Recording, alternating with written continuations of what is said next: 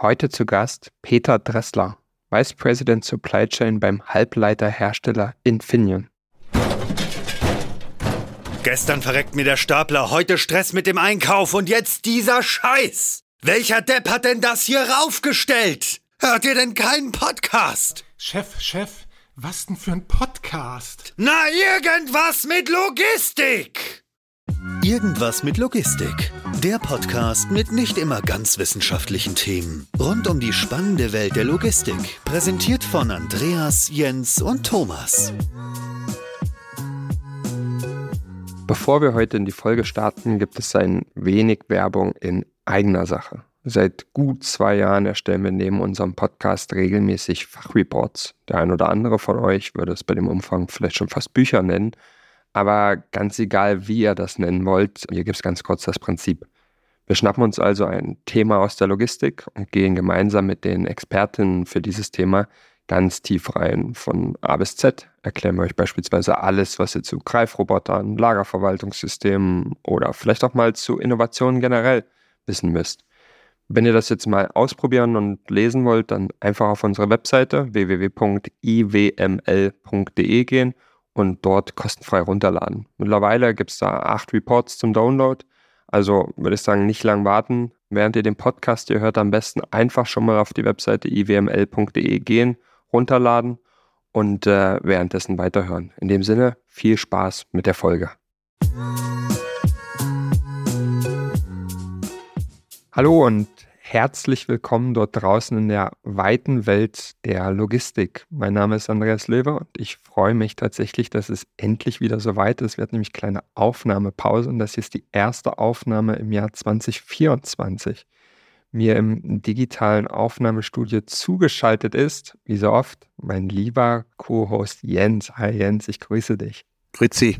Ui, Grüezi, äh, schon die neue Kultur angewandt, auch wenn das wahrscheinlich vollkommen falsch ist. Ähm, das sagt man in Stuttgart wahrscheinlich nicht. In dem Sinne Grüße in den Süden, diesmal Jens, äh, nicht nach Berlin. Aber ich habe nicht nur den Dauerbrenner der Podcast-Aufnahmen Jens dabei, sondern wir haben noch einen Gast. Und unser logistisches Trio wird heute komplettiert durch den Peter. Und darüber freuen wir uns ganz besonders und kann uns nämlich vorwerfen, dass wir oft mit Lösungsanbietern über Lösungen sprechen, aber vergleichsweise seltener mit tatsächlichen Logistikern.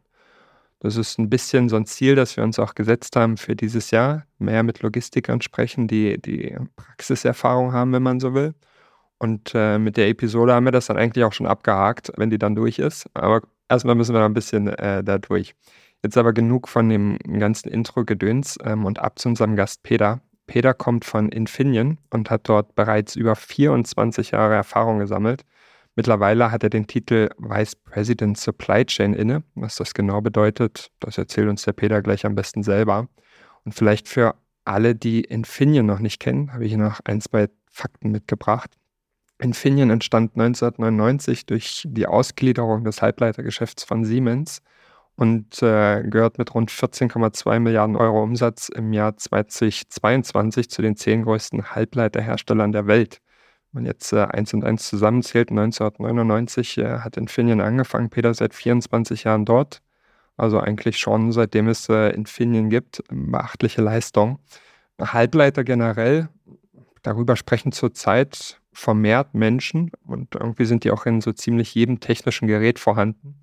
Was die im Detail machen, das werden wir heute wahrscheinlich nicht klären, äh, wie so ein Halbleiter funktioniert und äh, wie man den äh, verwendet. Aber mit Peter wollen wir heute ein bisschen klären, wie Logistik für Halbleiter funktioniert, warum die Lieferketten gestört sind, gestört waren und wie relevant hier vielleicht auch insbesondere das äh, liebe Resilienz ist, das wir in den letzten Monaten und Jahren auch oft gehört haben.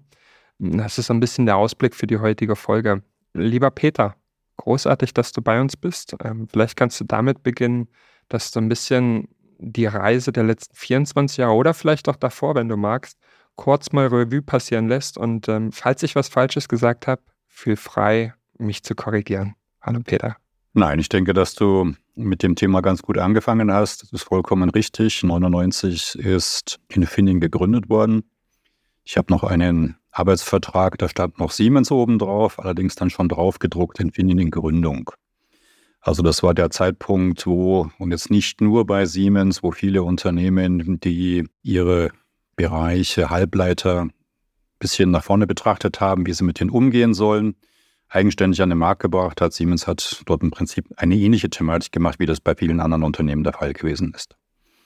Die Reise davor war auch schon einige Jahre. Jetzt möchte ich nicht äh, unbedingt verraten, wie alt ich bin, aber ich bin definitiv im hinteren Teil der geschäftlichen Karriere und äh, blicke auf doch ja eine sehr, sehr schöne Zeit zurück. Ich lasse uns ein bisschen die Zeit bei Infineon speziell machen. Die Thematik bei mir hat begonnen in den Bereichen der, was wir auf der Halbleiterei Frontend nennen. Jetzt muss man ein bisschen versuchen, so die technische Thematik Halbleiter zu verstehen. Ich glaube, jeder hat schon mal so eine schöne große Siliziumscheibe gesehen. Die schönen, flachen, silbernen Scheiben, die immer so ganz interessant aussehen, die nicht nur interessant sind, sondern die im Prinzip auch die große Intelligenz eines Halbleiters beinhalten, weil dort die ganzen Schaltungselemente eigentlich aufgebracht werden über einfache oder schwierigere Prozesse, je nachdem eben, wie komplex so ein Halbleiter heute denn da sein wird. Das nennt man Frontend, dieser gesamte Prozessschritt. Und dann gibt es natürlich irgendwo die Notwendigkeit, dieses in ein meistens kleines Gehäuse zu bringen, damit man das auch irgendwo auf Platinen aufbringen kann, so ein Halbleiter. Und diese Thematik nennt man Backend. Warum ist das jetzt für mich wichtig? Ich war die ersten Jahre verantwortlich für etliche Logistikthemen im Frontend, habe dort sehr viel dort von den Produktionsthemen kennengelernt, bin dann über eine Zeit, in der ich verschiedenste größere IT-Projekte aus der Business-Seite heraus begleitet habe, für einige Jahre nach Amerika gegangen, was ein sehr, sehr interessantes Thema ist, um einfach auch mitzubekommen, dass wir alle denken, wir schauen auf die gleiche Welt, aber wenn man dann feststellt, man, man mehrere Jahre woanders lebt, dass der Blick auf die gleiche Welt doch woanders ganz anders sein kann. Was für ein internationales Unternehmen wie Infineon ein ganz, ganz wichtiges Thema ist, zu verstehen, eben wie die unterschiedlichen Kulturen sind. Über die Zeit zurück kann ich dann im Prinzip nur sagen, bin ich in der Aufgabe angekommen, die ich jetzt 13 Jahre lang geleitet habe, nämlich der weltweit verantwortliche Leiter Logistik für Infineon. Zu einem Zeitpunkt übernommen, als Infineon viereinhalb Milliarden hatte und kann ich eine Zahl von dir von vorne korrigieren, denn das Geschäftsergebnis des letzten Jahres ist ja bereits verkündet worden. Wir sind jetzt im letzten Geschäftsjahr, unser Geschäftsjahr endet am Ende September bei 16 Milliarden angekommen. Also von viereinhalb auf 16 Milliarden ist dann doch so etwas in Bewegung und du hast ein Wort ganz richtig gesagt. Und das ist natürlich ein Thema, wo man sehr drauf gucken muss, wie dieses vernünftig strukturiert gemacht werden kann, wie es sicher gemacht werden kann. Und die letzten Jahre haben das Thema Resilienz, wobei das Wort sehr häufig in verschiedensten Richtungen gebraucht wird, doch ganz nach vorne gebracht. Covid sicher ein Thema. Aber es gibt viele andere Thematiken, die neben Covid eine extreme Bedeutung gehabt haben. Und das war eine spannende Zeit, das zu tun. Und meine jetzige Aufgabe ist, noch in bestimmten Projektthematiken Infineon die nächsten Schritte zu begeben, bevor ich dann in absehbarer Zeit meine berufliche Karriere durch die private Karriere im nächsten Lebensabschnitt ablösen werde. Vielleicht wirst du ja noch Dauerpodcaster. Gucken wir mal, was aus dieser einen Episode wird. das können wir gerne mal schauen. Vielen Dank für die Einordnung und auch für die Kennzahlen aus dem letzten Geschäftsjahr noch. Die habe ich ja online tatsächlich nicht so schnell gefunden in meiner Recherche. Vielleicht kannst du uns noch ein kleines bisschen abholen und uns so ein bisschen einordnen, wie kann man sich Logistik, die du ja verantwortest, bei Infineon vorstellen? Ihr seid ein produzierendes Unternehmen. Das heißt, ich habe zum einen sicherlich Produktionsversorgungsprozesse. Ich habe wahrscheinlich dann Endproduktprozesse. Ist das so, dass Infineon beispielsweise die Lagerhaltung selber macht? Machen das viele externe Partner? Ist das global unterschiedlich je nach Region? Oder wie kann man sich vielleicht so ein bisschen die Logistik als, als Zuhörer bei Infineon vorstellen? Was, was gibt es da so für Komponenten? Das ist eine sehr gute Frage. Deswegen habe ich vorhin auch gleich versucht, ein bisschen mit dem ersten Punkt zu kommen, mit dem Thema Unterschied zwischen Frontend und Backend. Frontend, wie gesagt, die gesamte Intelligenz, die auf diese Siliziumscheiben aufgebracht werden muss. Backend, alles das, was dann in das Einbringen in Gehäuse meistens, es gibt verschiedene andere Thematiken noch, aber ist der große Teil, Einbringen in das Gehäuse darstellt. Wenn man sich diese beiden Prozessschritte vorstellt, dann bist du auch sehr schnell bei der Thematik, dass fast alle Unternehmen dieses regional unterschiedlich machen. Was heißt regional unterschiedlich? Die Kernintelligenz ist bei den meisten Unternehmen, Infineon natürlich jetzt hier in Europa sitzend, amerikanische Unternehmen stärker mit ihren Frontend-Thematiken in Amerika sitzend, aber hat meistens dort begonnen, wo das Unternehmen groß geworden ist. Deswegen haben wir auch eine sehr große Kapazität in diesem Umfeld, was heute in Europa ist. Das sind vor allem Deutschland und Österreich als zwei große Produktionsstätten, beziehungsweise drei große Produktionsstätten. Und daneben haben wir eine weitere große Produktionsstätte in Asien. Der gesamte Bereich, den wir so klassisch Backend, sprich Einbringen in Gehäuse darstellt, ist eher Asien. Ist ein bisschen Amerika, aber ist eher Asien, ein bisschen Europa, aber alles das, wenn man es heute mal aus 100 prozentualen Seite ansieht und das sind jetzt auch keine Geheimnisse, alles das sind Informationen, die im Internet bei uns frei verfügbar sind, mit einem sehr, sehr starken Anteil in Asien. Das heißt, du hast automatisch, wenn du die gesamte Wertschöpfung für dieses Produkt fertig machen möchtest, einen Transfer, weil du erstmal von Europa Frontend-Thematiken nach Asien Backend-Thematiken bringen musst. Und dann haben sich die unterschiedlichsten Unternehmen unterschiedliche Vorgehensweisen für ihre Fertigerzeugnis logistisch überlegt. Wir haben ein regionales Konzept, in dem wir in verschiedenen großen Verteilzentren unsere Fertigerzeugnisse vorhalten um sie dann sehr schnell zum Kunden zu bringen. Das heißt aber auch dort hast du wieder natürlich Transportthematiken. Du musst, wenn du für den äh, europäischen Markt das bringen möchtest, erstmal aus Asien wieder zurück nach Europa kommen, um dann dort die regionale Verteilung in Europa zu machen. Von der Partnerseite ist es bei uns so, dass wir im Regelfall die Themen im äh, internen Bereich, das heißt, was wir an eigenen Produktionslägern haben, selbst betreuen. Da würde ich jetzt mal sagen, sind 70 Prozent selbst und 30 Prozent fremd. Im Fertigerzeugnisbereich ist es komplett die andere Richtung. Im Fertigerzeugnisbereich sind über 90 Prozent fremd, sprich habe ich Dienstleistungspartner, von denen das Ganze durchgeführt wird und ungefähr 10 Prozent des Volumens werden durch eigene Leger gemacht. Das sind natürlich dann auch mal wieder Themen, die sich ein bisschen verändern, je nachdem, wie Merger-Thematiken sich auswirken. Wir haben ja, wenn man ein bisschen über Infineon Bescheid weiß, in den letzten zehn Jahren auch einige Unternehmen mit akquiriert, integriert und äh, über diese Thematiken auch ein paar andere Konzepte mit übernommen und das nicht immer gleich auf das Standard-Infineon-Konzept gebracht, je nachdem, wie eben bestimmte Thematiken Sinn machen oder keinen Sinn machen. Also deswegen ist das so der Unterschied. Im internen Bereich sehr stark eigen, im externen Bereich eher über Fremddienstleister und Transportthemen natürlich nur fremd. Ich habe kein einziges Fahrzeug. Liegt das daran, diese Unterscheidung zwischen Frontend und Backend, dass die Prozesse einfacher sind, im ähm, Backend und im Frontend mehr selber Kontrolle haben müsst? Oder sind vielleicht auch die Erzeugnisse zu dem Zeitpunkt noch deutlich ja, anfälliger und deswegen müsst ihr da speziell im Know-how die Hand drauf halten? Oder ist das etwas, was historisch gewachsen ist?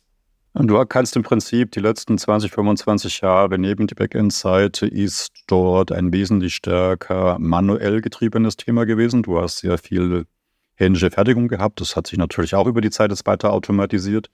Aber du hast einen sehr, sehr hohen Anteil manueller Arbeiten gehabt. Dann bist du natürlich automatisch nach Asien gegangen, um das zu tun. Punkt eins. Punkt zwei, wenn du dir heute anschaust, über den Verbrauch von Halbleitern weltweit, dann wirst du feststellen, dass über 60 Prozent der Halbleiter im asiatischen Bereich auch benötigt werden. Also wir haben die letzte Wertschöpfungsstufe auch doch in einem erheblichen Maß in der Region sitzen, in der dann auch der Verbrauch stattfindet. Und äh, die Thematiken auf der Frontend-Seite sind hoch kapitalintensiv, wesentlich stärker als im Backend-Bereich. Neue Fertigung, es kommt darauf an, welcher Technologieklasse man das heute sieht, aber man hat ja ein bisschen erfahren, was jetzt hier so die verschiedenen Regierungen an Subventionen für neue Fertigungsthematiken dort den, auf den Tisch legen müssen. Intel ist sicher ein schönes Beispiel. Und wir reden hier nicht irgendwie über 500 Millionen oder eine Milliarde, die für so eine neue Fertigung hingelegt wird, sondern wir reden über einen zweistelligen Milliardenbetrag, teilweise nicht mit einer Eins davor.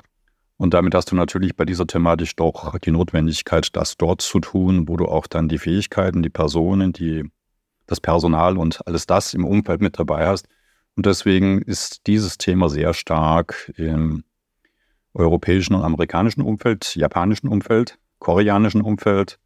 Natürlich nehmen die Chinesen immer mehr auch an dem Thema mit Anteil, ist ja eines der großen geopolitischen Diskussionsthemen. Ich glaube, auch das bekommt man ja momentan mit, wenn man so ein bisschen die Nachrichten der letzten fünf Jahre so Revue passieren lässt. Aber es hat jetzt nichts Grundlegendes damit zu tun, dass zu einem bestimmten Zeitpunkt der Qualitätsanspruch höher ist und man deswegen etwas in seiner eigenen Hand behält, um der, diesen Anspruch sicherzustellen. Also es hat eher was äh, mit den Prozessen und den Abläufen dahinter und dem Materialfluss zu tun. Äh, es hat was damit zu tun, wie im Prinzip die Grunddenkweise eines Unternehmens ist. Du hast ja große Halbleiterunternehmen, nimm zum Beispiel das Unternehmen Qualcomm, die mit nahezu überhaupt keiner Eigenfertigung arbeiten, die nur komplett auf Fremdpartner auch in der Produktion ausgehen. Also das ist wirklich eine Thematik, wie die einzelnen Unternehmen sich entschieden haben. Wollen sie diese Kapitalintensität mitgehen, weil sie dort irgendwelche technischen oder wettbewerbsmäßigen Vorteile versprechen? Ja oder nein? Ähm, das musste auch dann teilweise je Produktgruppe, je Technologie thematisch unterscheiden. Macht es Sinn, das selbstständig zu machen? Für bestimmte Thematiken denken wir, haben wir entschieden, denken wir, haben wir entschieden, dass das Sinn macht, das eigenständig zu tun. Für andere Thematiken haben wir ganz klar gesagt, da sind wir nicht in der Lage mitzuspielen. Das ist einfach von der Ecke her, da müssen wir mit Partnern zusammenarbeiten, denn dort ist so eine große Kapitalintensität und Technologie, Weiterentwicklung notwendig, das können wir selbst gar nicht stimmen. Hm. Wenn man sich jetzt mal die letzten Jahre anschaut, ne, hast du ja selber gesagt, wenn man sich so auch die politischen und, und die geopolitischen Rahmenbedingungen anschaut, dann äh, war das sicherlich eine heraus fordernde Zeit. Und da geht es vielleicht nicht nur insbesondere darum, dass irgendwie plötzlich mit Covid Containerpreise explodiert sind, die ihr wahrscheinlich äh, auch zu spüren bekommen habt und äh, wahrscheinlich dann auch jetzt wieder mit allem, was dort im, wieder äh, passiert in den unterschiedlichen Kanälen, egal ob äh, Suez oder welcher Kanal auch immer. Ähm, da waren ja überall herausfordernde Situationen. Gleichzeitig hast du natürlich den Bedarf, einfach aufgrund eurer unterschiedlichen Produktionsprozesse oder Fertigungsprozesse, dass du diese Routen gehen musst. Ähm, das heißt, du, du musst ja trotzdem zwangsläufig äh, nach Asien gehen, weil du dort äh, Folgeprozesse beispielsweise hast dann für euer Backend-Geschäft. Wie geht man damit um? Oder, oder wie war das für euch, die, die Situation? Habt ihr dann einfach gesagt, na gut, dann kostet es jetzt an der Stelle mehr für uns und dann ist das so oder ist dann die Suche schnell nach Alternativen aufgekommen? Wie, wie ist da so der Gedanke hingegangen? Vorneweg vielleicht gleich mal der Anteil dessen, was bei uns über Seefracht läuft, ist denn doch untergeordnet. Das liegt ganz einfach daran, dass du natürlich etwas länger unterwegs bist, wenn du das Ganze von Asien nach Europa via Seefracht äh, transportieren möchtest. Das kann man für Themen schon, wo man mit sehr hohen Beständen arbeitet. Das macht aber normalerweise für diese Zwischenfertigungsschritte keinen Sinn. Es macht auch keinen Sinn für die Fertigerzeugnisthematiken. Das würde einfach von der Seite her nicht rentabel sein. Das heißt, wir haben einen sehr hohen Anteil Luftfracht um das internationale Geschäft zu betreuen. Und ja, wir hatten natürlich speziell in der Anfangsphase von Covid als ganz plötzlich nicht nur das Thema teurer, sondern es gab bestimmte Fluglinien gar nicht mehr. Punkt. Tschüss. Da waren bestimmte Flugverbindungen einfach nicht mehr existent. Und dann musst du gucken. Und du hast dann dort die Entscheidung vor dir, dass du dort hoffentlich rechtzeitig etwas früher als andere Dinge gekannt hast, gewusst hast und mit den Themen dann richtige Entscheidungen getroffen hast. Da ist es dann auch sehr wichtig, sehr schnell einen Durchgriff zu bekommen, um sich Kapazitäten absichern zu können, die dann sicher nicht ganz so billig waren wie das davor, aber das sind halt Themen, mit denen du in dem Moment umgehen kannst. Das ist dann auch ein ganz klares Zeichen, ist ein Unternehmen in der Lage, sehr schnell zu entscheiden, ist es bereit, dort auch Entscheidungen zu delegieren, selbst wenn man über größere Beträge redet. Das waren also schon einige additive Millionen, die dann in diesem Jahr auf mein Budget draufgekommen sind, aber dankenswerterweise hat das gut funktioniert. Das hat also in den Freigabeprozessen bei uns sehr schnell intern funktioniert und so konnten wir unsere Produktionsfähigkeiten aufrechterhalten. Das ist ein ganz, ganz wichtiges Thema. Das gehört für mich ganz klar zu einem der entscheidenden Punkte. A, im Netzwerk, in dem man agiert, dort eine sehr gute Verbindung zu haben, Themen eben sehr früh zu wissen und B, intern sehr schnelle Entscheidungsprozesse zu haben, um dann ganz, ganz schnell reagieren zu können. Das war teilweise am Wochenende über Nacht.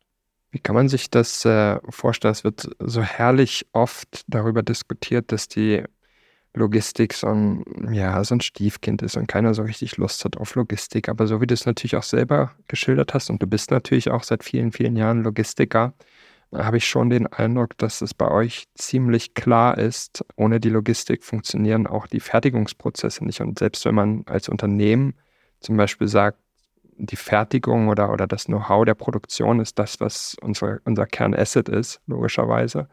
Und die Hochtechnologie dahinter. Es ist doch trotzdem so, dass ohne die Logistik bei euch gar nichts funktionieren würde, weil ihr natürlich die Prozesse auch an unterschiedlichen Orten in der Welt verteilt habt, weil ihr ein globales Unternehmen seid, logischerweise. Aber ist das so, dass das von Anfang an so bei euch war oder war das vielleicht auch eine Lernkurve, die ihr gehen musstet, um zu, festzustellen, wie relevant eigentlich ähm, Logistik ist, abseits von Krisenlogistik? Ähm, jetzt haben wir irgendwie eine Supply Chain Krise, jetzt muss die Logistik aktiv werden. Die muss sie ja eigentlich am Ende immer. Aber wie ist das äh, bei euch und vielleicht auch historisch gewesen? Also ich glaube, das wäre falsch zu sagen, wenn jedes Unternehmen, und das gilt auch für uns, gilt auch für Infineon, seit 20 Jahren die Logistiker als die wichtigste Personengruppe im Unternehmen bezeichnen würde. Das ist definitiv nicht der Fall. Es gibt definitiv viele Jahre, wo die Methodik oder die Grundeinstellung so war, nicht geschimpft ist Glob nur.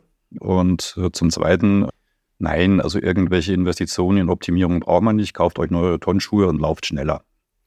Natürlich ist das so der Fall. Aber ich denke, dass sich diese Thematik über die letzten fünf Jahre, und ich gehe jetzt wirklich nicht nur auf die Covid-Phase, doch massiv verändert hat. Dass die Thematik in der Richtung einer vorherschauenden Logistik und auch in die Bereitschaft, in Kapazitäten zu investieren, in die Bereitschaft, in Automatisierung zu investieren, in die Bereitschaft, in, in Digitalisierung zu investieren. Digitalisierung nochmal abhebend von dem Thema Automatisierung. Automatisierung ist für mich jetzt stärker wirklich unten in Warehouse-Bereichen und sonstigen Thematiken, dort effizienter zu sein. Digitalisierung in Form von einfach Kommunikation, nicht mehr papiertechnisch, sondern ob das jetzt mit Behörden, ob das mit Dienstleistungspartnern, ob das mit Kunden ist, auf digitaler Ebene, um dort sehr schnell zu sein und auch zu wissen, wo irgendwo meine Produkte sich gerade bewegen. Also da ist schon einiges passiert. Und da hat definitiv natürlich Covid noch einmal angeschoben. Denn ähm, ich glaube, wir konnten beweisen, dass wir dort einen recht guten Job gemacht haben und mit dem Thema auch an einigen Ecken das vorausschauende Handeln im Nachhinein als ein sehr gutes Vorgehen intern bis Wortebene bis zu Vorstellungen in den All-Hands-Meetings als sehr, sehr respektabel rübergebracht haben. Also von daher ist definitiv für mich heute ein anderer Stand gegeben als vor 13 Jahren, als ich angefangen habe generell, wie ist denn in dem Geschäftsumfeld, in dem du dich bewegst, in der Industrie, so die Priorität beziehungsweise die Hierarchie zwischen Entscheidungen und auch Problemen und auch Herausforderungen im Bereich Transport versus Entscheidungen, Herausforderungen, Probleme im Bereich Warehousing. Ich könnte mir vorstellen, dass das etwas anders sein könnte als beispielsweise im klassischen E-Commerce. Gibt es da überhaupt eine Hierarchie? Ist das auch vielleicht abbildbar hinsichtlich von Investitionen und so weiter oder ist das mehr oder minder beides gleichwertig? Nein, du hast, äh, glaube ich, da schon eine Gleichwertigkeit. Es ist natürlich ein Unterschied jetzt in unserer Industrie im Vergleich jetzt zu einem klassischen E-Commerce-Unternehmen, was versuchen muss, mit dem allerletzten Cent irgendwie zu rechnen, weil dort die Margenthematiken ganz, ganz schwach sind. Nimm ganz einfach mal heute, wenn meine Kollegen aus dem Frontend-Bereich sich einen neuen Scanner leisten, weil sie halt für ihre Belichtungsthematiken ein neues Produkt brauchen, da sind mal ganz locker so 50 Millionen Euro über den Tisch gegangen. Und für 50 Millionen bekomme ich auch mal ganz locker zwei Wehrhäuser angemietet. Jetzt nicht neu gebaut, aber angemietet und vernünftig automatisiert eingerichtet.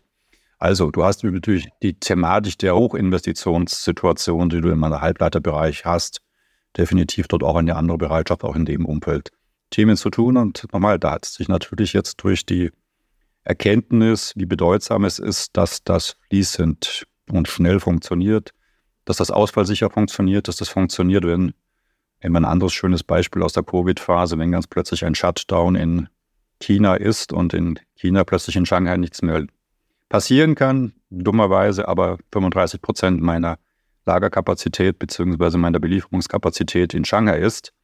Wie kriege ich über Nacht denn schnell Ware aus China raus und wie kann ich diese Thematik anders dann zu den Kunden bringen? da ist dann natürlich dann auch die Erkenntnis, ups, man hat dort vorbereitend in anderen Bereichen additive Kapazitäten gehabt und konnte mit denen das erfüllen. Das wird dann sehr positiv gesehen und damit sind auch Investitionsthematiken nach vorne wieder wesentlich einfacher begründbar.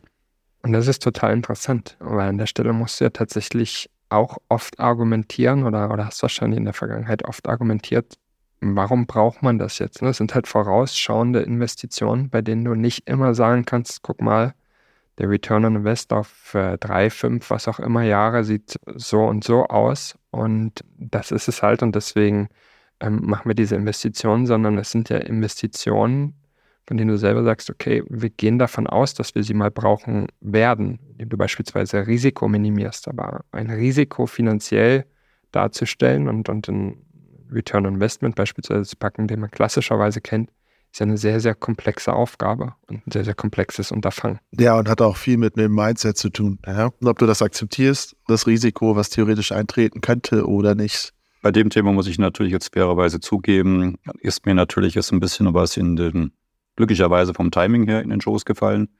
Wir hatten unsere Einheit, die wir heute hier in Europa haben, für unsere Fertigerzeugnis-Thematik bereits auf das Jahr 2030 hochgerüstet gehabt und konnten deswegen von der kapazitiven Seite dort einiges additiv draufschmeißen. Wenn das nicht der Fall gewesen wäre, hätten wir Schwierigkeiten gehabt. Und natürlich, wenn man jetzt den Fall hatte, dass sowas eingetreten ist und man auch im Unternehmen weiß, dass eine halbe Milliarde Umsatz durch diese vorausschauende Aktivität gerettet worden ist, dann hat man in der Zukunft natürlich ein leichteres Spiel. Und ich weiß von Mitbewerbern von mir und auch von anderen Unternehmen, die bis zu dem Punkt gegangen sind, Wehrhäuser momentan leer irgendwo stehen zu lassen, um einfach für den Fall X dort die Möglichkeit zu haben. Die sind natürlich dann nicht eingerichtet, die haben keine Hochautomatisierung in dem Thema drin. Das leitet man sich nicht, aber einfach mal die Fläche zu haben, um das Thema zu tun, ist schon bei einigen da. Es gibt andere Konzepte und, und, und, um dort vor irgendwie Notfälle was vorzusehen. Wer das heute nicht tut, glaube ich, hat ein Riesenproblem in dieser Dekade und den kommenden Dekaden. Die Fähigkeit, pünktlich zum Kunden zu kommen, schnell zum Kunden zu kommen, zuverlässig zum Kunden zu kommen, ist ein ganz entscheidender Faktor und dafür steht halt die Logistik gerade. Wer das nicht akzeptiert, unterschätzt ein bisschen die Bedeutung.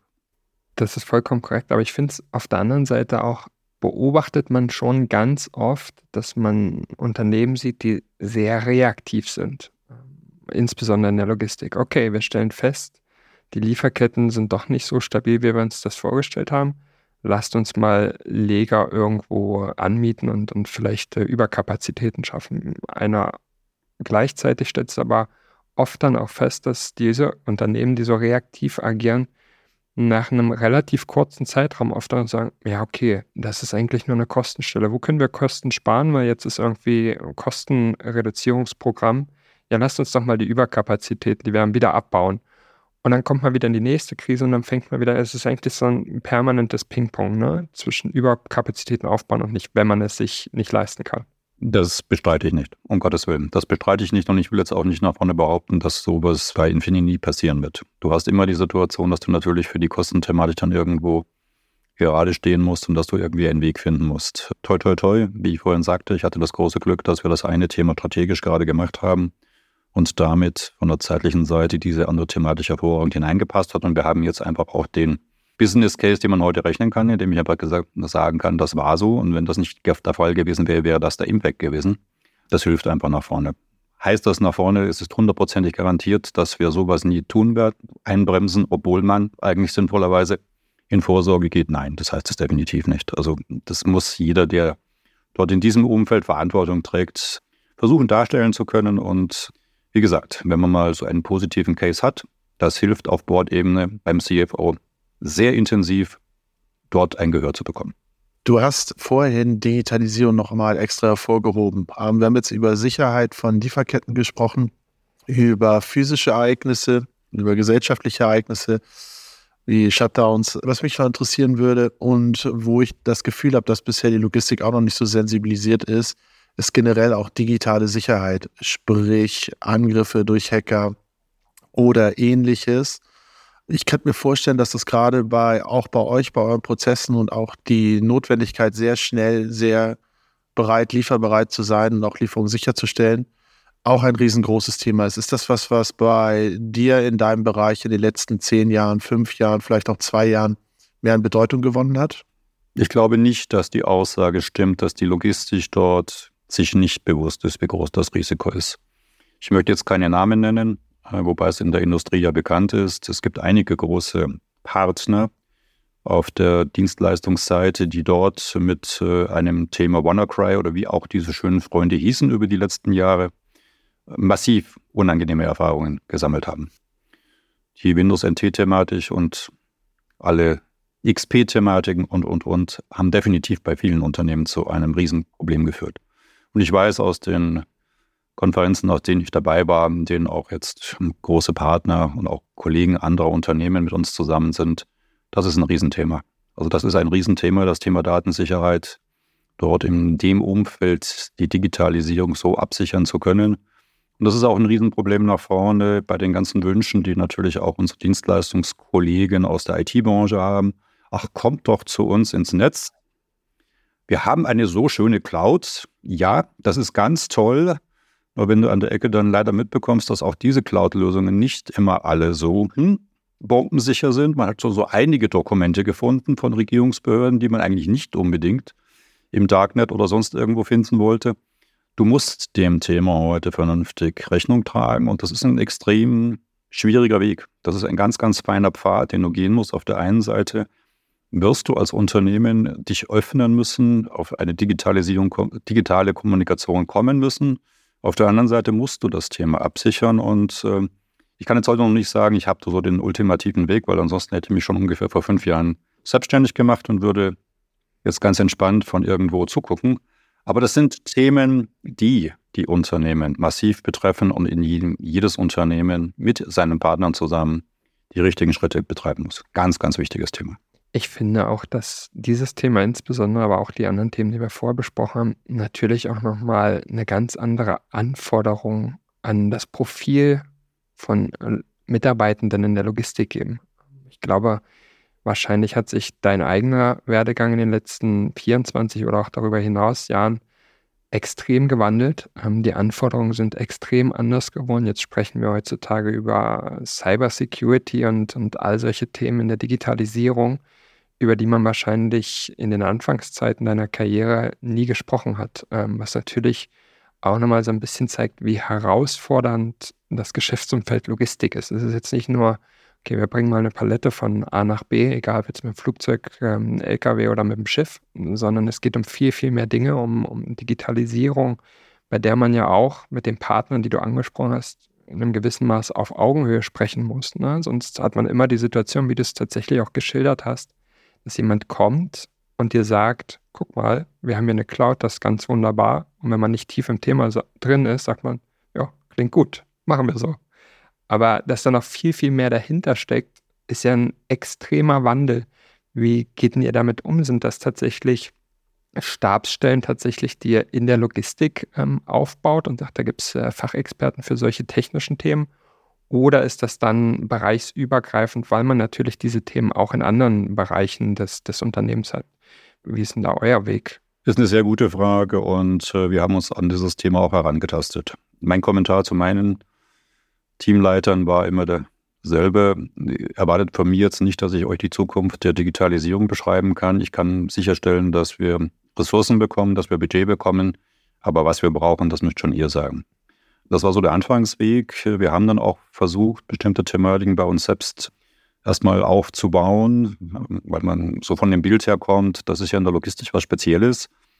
Das ist nur partiell richtig. Und wir sind heute den Weg gegangen, die letzten zwei, drei Jahre, dass wir definitiv dort sehr stark bündeln, übergreifend, funktionsübergreifend denken, um dort einfach die notwendigen Fähigkeiten dann quer zu nutzen heißt diese gesamte Thematik, was brauchst du im Funktionsbereich, was brauchst du bei diesen querliegenden Bereichen, das ist eine ganz, ganz wichtige Diskussion und da wird jedes Unternehmen auch so ein bisschen natürlich seinen eigenen Werdegang finden müssen. Aber ja, die Leute, die ich heute einstelle, die wir heute in dieser Thematik einstellen, haben einen komplett anderen Skillset als den, den ich habe.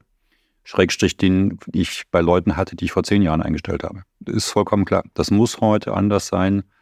Es ist nicht mehr der schnelle Turnschuh, es ist nicht mehr der große Muskel, damit ich also irgendwo die Päckchen durch die Gegend tragen kann. Das kriegt heute um komplett andere Thematiken. Ich brauche heute Leute, die mir klar sagen können, welche der AGB-Thematiken machen Sinn, welche machen keinen Sinn, für welche dieser Prozessthematiken ist es robust oder ist es nicht robust.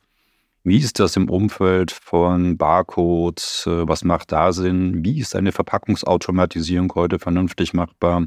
Wie ist heute eine Visibilitätsplattform zu sehen? Wie muss ich das gestalten? Was kann ich selbst machen? Was brauche ich von den Partnern? Ich habe vollkommen andere Anforderungen, als das vor zehn Jahren der Fall gewesen ist. Ja, kann ich absolut nachvollziehen. Gerade auch die Themen, die du aufgeschrieben hast, da ist ja jeder einzelne Bereich ja fast ein Lebenswerk wert. Also so umfangreich, wie die geworden sind, finde ich sehr, sehr interessant.